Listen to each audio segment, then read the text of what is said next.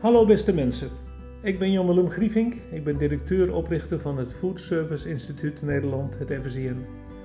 Ik ben een boerenzoon en al meer dan 40 jaar werkzaam in de foodsector. Ooit ben ik begonnen als inkoper en het laatste was ik directeur van een middelgrote supermarktketen. Toen heb ik in 2003 het FSIN opgericht. Het FSIN is een kennisinstituut voor de hele foodsector met een nadruk op de buitenshuisconsumptie. Wij bemoeien ons als het ware met de strijd om het maagaandeel. Waar koopt de consument nu en in de toekomst zijn voedings- en genotmiddelen? Wat koopt hij dan? En hoe wordt het aan hem aangeboden? Door wat voor soort partijen?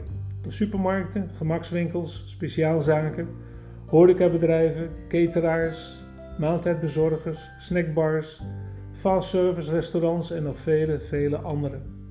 Ze willen allemaal de consument graag voorzien in hun kilocaloriebehoeften. Nu in de crisistijd stroomt het allemaal vanzelf naar het laagste punt. Dat is de supermarkt, maar ook de afhalen en de bezorgdiensten. Maar er komt een moment dat dat weer gaat veranderen. Met zijn 200 leden uit alle sectoren van de voedselketen is het FSIN er juist voor om alle huidige en toekomstige veranderingen in kaart te brengen. Wat heeft dat gevecht om het maagaandeel bijvoorbeeld te betekenen voor leveranciers, voor groothandels en voor de agrisector?